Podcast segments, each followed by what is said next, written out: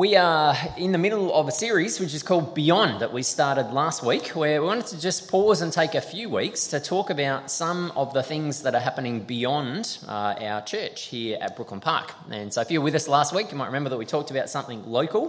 We spent some time uh, with Kelly Beams, who was from Schools Ministry Group, talking about what's happening uh, with pastoral care workers, chaplains in our local schools, and uh, Gail George, who shared about the school seminars that uh, we have the privilege of being able to partner with. And that's very much what the purpose of this series is, is to be able to recognise that we have all of these amazing partnerships and all of these amazing opportunities to be able to have a significant influence beyond just what we do when we're together.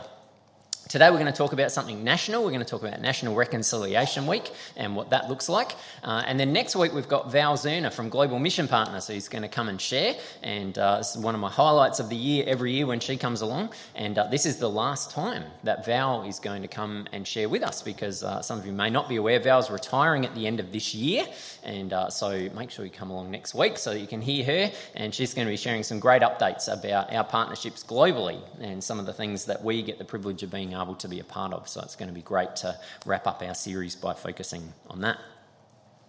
But today, as I said, we're going to talk about uh, a national issue, and we're going to talk about National Reconciliation Week, which is something that's coming up this week. And uh, so, if you aren't aware of National Reconciliation Week, it's an opportunity for all of us to just pause and to take some time to learn and to listen to some stories and to be able to discover a little bit more about our shared history as Australians uh, from people who come from all sorts of different backgrounds together and to explore what it means for each of us to contribute towards reconciliation in our country so that we can live the way that we all want to uh, together and one. And so the dates of uh, National Reconciliation Week are the same every year. They're on from May the 27th through to June the 3rd every single year. And the reason for that is because those two dates are very, very significant markers in the journey of reconciliation with Indigenous people uh, in Australia. So, May 27th is the anniversary of the 1967 referendum, where for the first time the government was given the opportunity to be able to start making laws specifically for Indigenous people but even more importantly and powerfully than that, uh, it was also the date where there was a referendum about saying should Indigenous people be counted in the census? And that's something that every time I say it, I'm absolutely staggered with because that's only just before I was born, a little bit before I was born. But many of you probably participated in that referendum. And it's staggering to think that within a generation, we didn't count Indigenous people as people as Australians. That enough that should be enough to kind of make us pause and just say, huh, there's something about our history that we need to spend some time exploring and unpacking. And so May 27th the anniversary of that date to be able to say, no, we made a decision then to say Indigenous people are people and Indigenous people are a part of Australia and we're going to count them as such. June the is then the anniversary uh, of the Mabo decision, which was a landmark uh, legal decision to say that the concept of terra nullius, which means empty land, uh, was something that was false. And this idea that when the first fleet arrived, they came to a country that was completely empty uh, is not accurate at all. And in fact, there have been people who've been living here for tens of thousands of years and the Mabo decision uh, overturned that concept that this was an empty land that people could just kind of waltz in and do whatever they wanted to.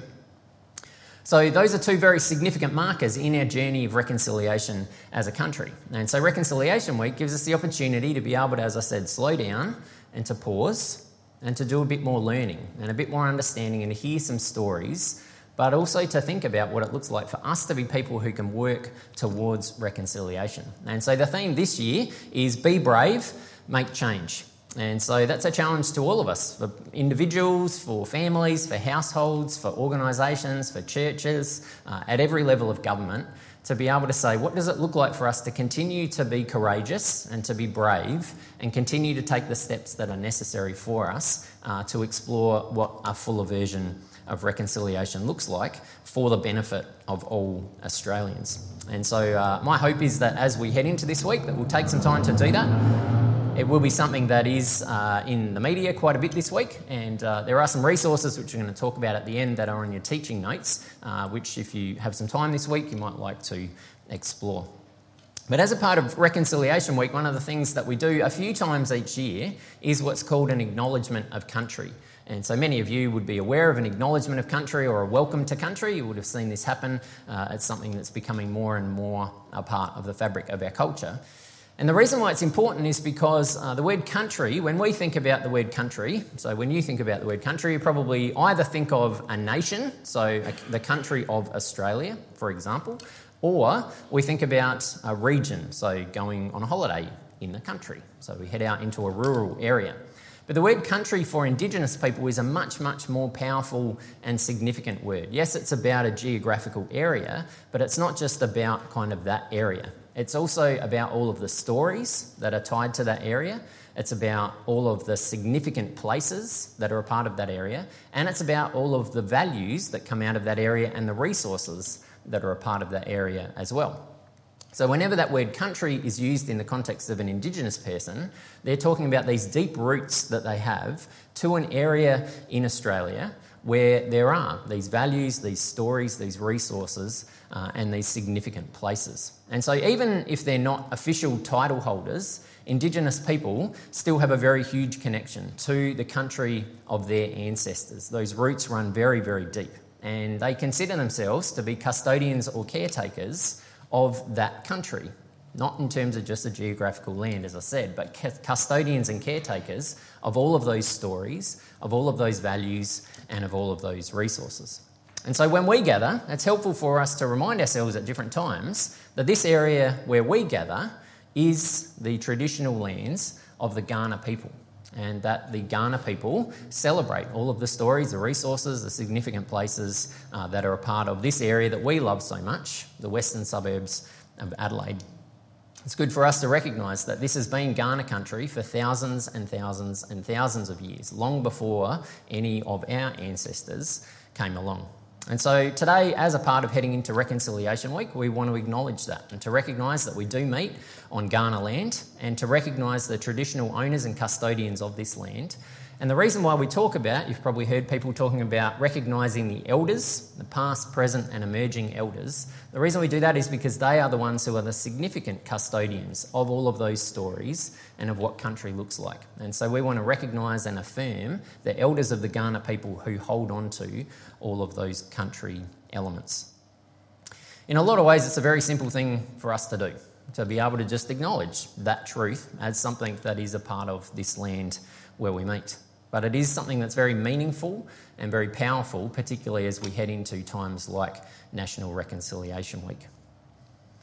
So, today, as we talk about reconciliation, I wanted to uh, spend a bit of time looking at what Scripture talks about in terms of what reconciliation looks like and how we can carry that into Reconciliation Week because we believe that reconciliation is something uh, that God is very passionate about, not just in terms of what we talk about with Indigenous reconciliation, but reconciliation in general. So, to look at that, we're going to look at a passage that is very familiar to a lot of us. It's a passage that we have actually looked at over the last year or so, uh, but it's one of the most helpful passages that talks about reconciliation. So, if you have your Bible, uh, 2 Corinthians chapter 5 is where we're going to spend a few minutes today. So, I'm reading from the message translation. And Paul writes to the church in Corinth and says, Now we look inside, and what we see is that anyone united with the Messiah gets a fresh start is created new. The old life is gone, a new life burgeons. Look at it. All of this comes from the God who settled the relationship between us and Him and then called us to settle our relationships with each other. God put the world square with Himself through the Messiah, giving the world a fresh start by offering forgiveness of sins. Part of why I love this passage is because of the recognition that all of those things that Paul writes about are past tense. These are all things that have happened. These are not things that we're waiting for in the hope that when we pass from this life to the next, then we'll get to experience them. They're not things that if we work hard enough or somehow manage to sacrifice enough, then God will give them to us. Paul says all of these things are true. All of these things have happened and have been given to us. So the old life is gone. The old way of life and the old way of needing to function is finished and done with. And we now have the opportunity to begin a new life, the way that God always wanted it to be. God has settled the relationship between us and Him. We have been turned from enemies into friends. That's not something we have to work at in the hopes that God might accept us. It's done, it's finished because of Jesus. God put the world square with himself. He settled the debt. We've talked about that a little bit, particularly around Easter this year. It's paid in full, it's done, it's finished. There's no more that needs to be sorted out with that. And so, all of those things are very helpful pictures of what reconciliation looks like settling relationships, putting the world square, settling the debt, turning enemies into friends. All of those are really helpful pictures for us to understand what genuine reconciliation looks like. And so it's great for us to remind ourselves God's done all of that for us through Jesus. That is finished and given to us as a gift. So the question is what does God hope that we will do with this reconciliation that He's given to us? Paul continues in the rest of verse 18 and he says, God's given us the task of telling everyone what He's doing. We're Christ's representatives. God uses us to persuade men and women to drop their differences and enter into God's work of making things right between them. We're speaking for Christ Himself now. Become friends with God. He's already a friend with you. In some ways, this is a little bit challenging because there's a recognition here that every single one of us have been given a mission by God. Every single one of us have been called into active service as agents of reconciliation. All of us. That's the role that God has given to us. And this I find very challenging, particularly in the light of an election that we've just had. We have all been effectively elected as representatives of Jesus.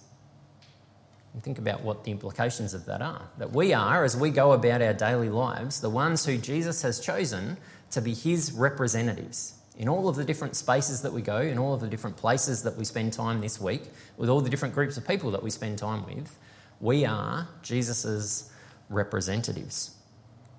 We are ambassadors. We are agents of reconciliation. And Paul explains that really helpfully, particularly I love the message translation of what it means for us to be Jesus' representatives. That we are the people who get the privilege of being able to tell people the amazing truth of what Jesus has done. That we are reconciled to God. And specifically, to be able to say, drop your differences. Don't spend time at each other, drop your differences. If God's cleared the decks, why would we then want to put other things back on them?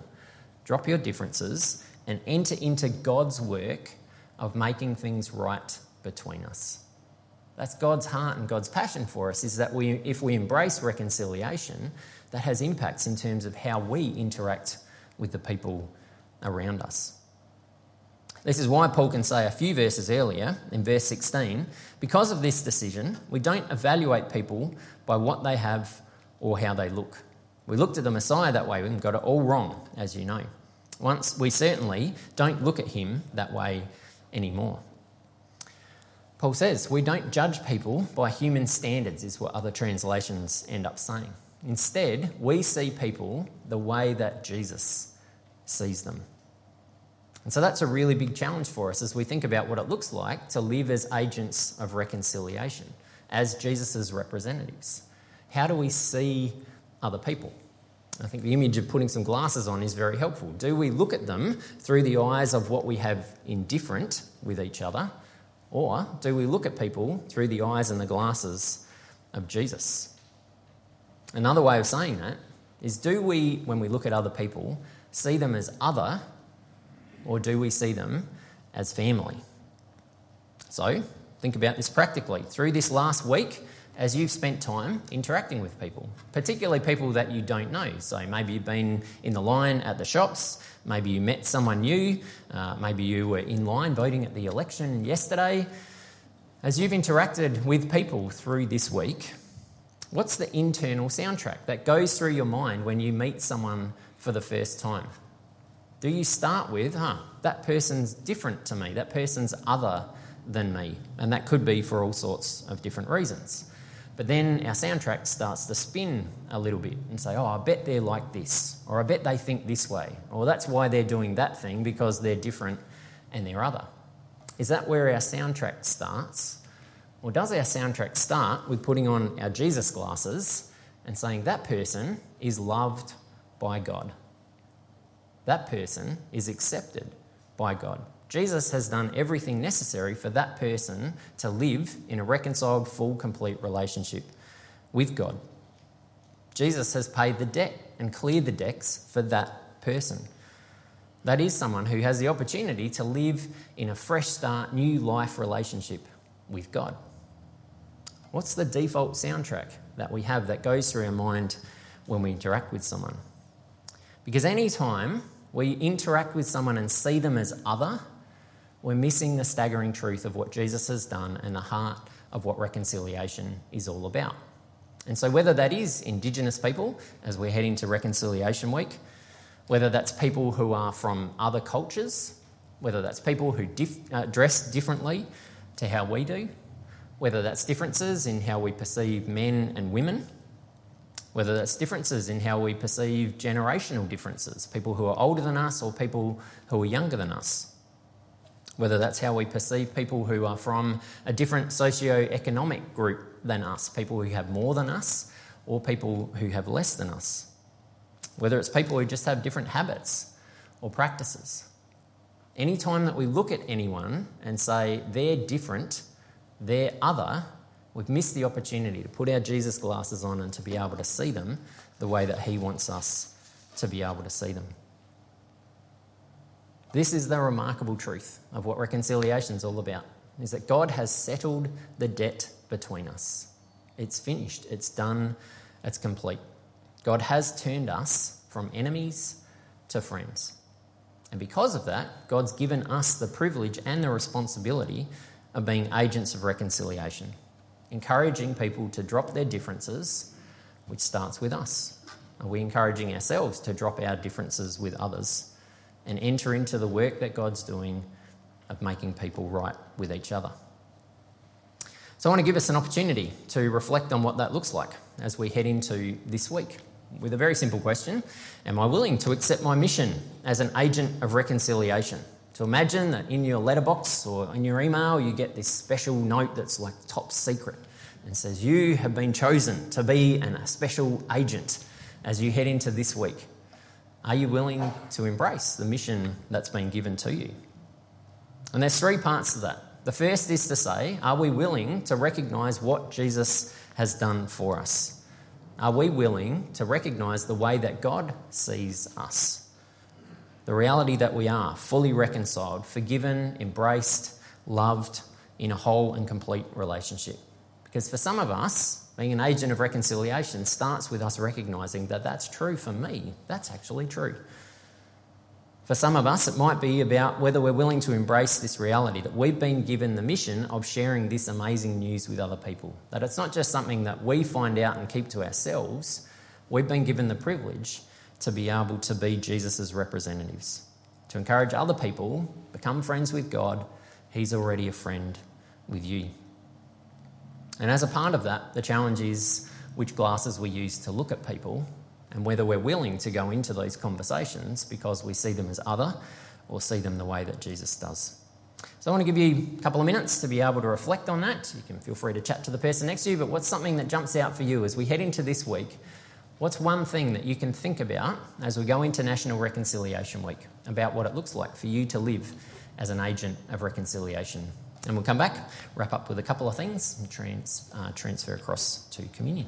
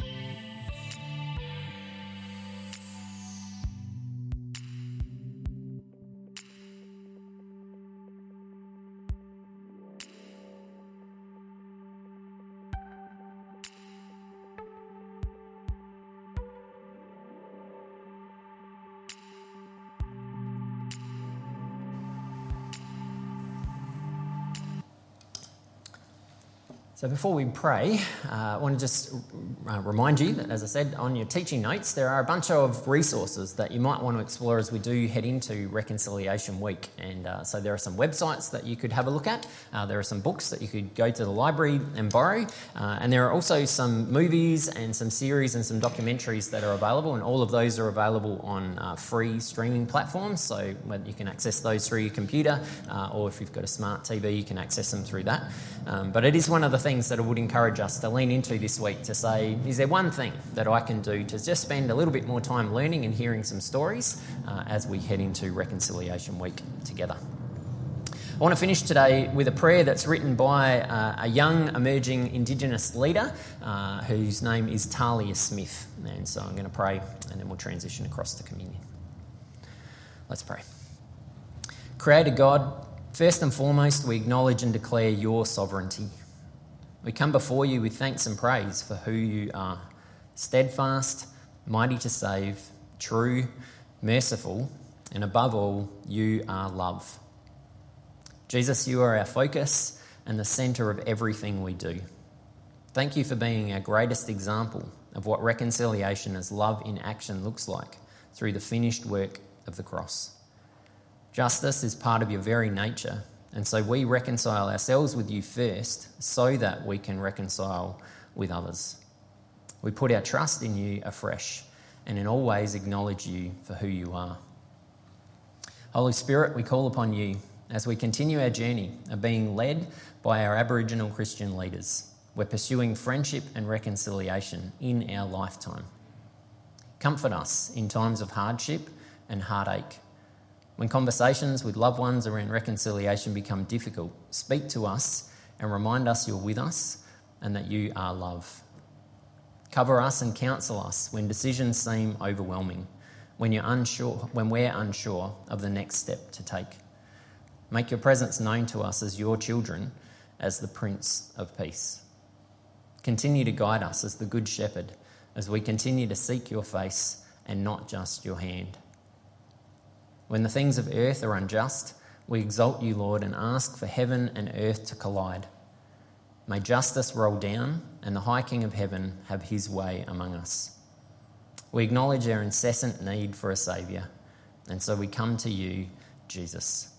We know that you are in the business of reconciliation, true and whole reconciliation, mind, body, and spirit.